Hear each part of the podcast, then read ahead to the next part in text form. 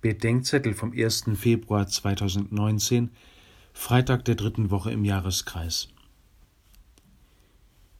Jesus vergleicht das Reich Gottes mit einem Sämann, der die Saat aussät. Dann schläft er und steht wieder auf. Der Samen wächst und keimt, und der Mann weiß nicht wie.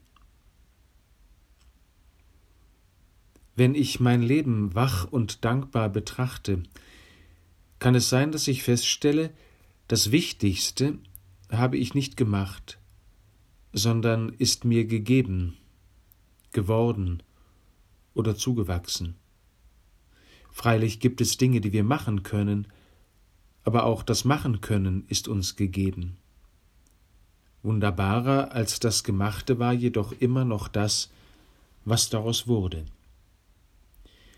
Wir dürfen mit Gott wirken, das heißt aufnehmen, was nur er beginnen kann, anfangen, was nur er vollenden kann, Bedingungen schaffen in mir und um mich, damit werden und wachsen kann, was ich nicht wachsen machen kann.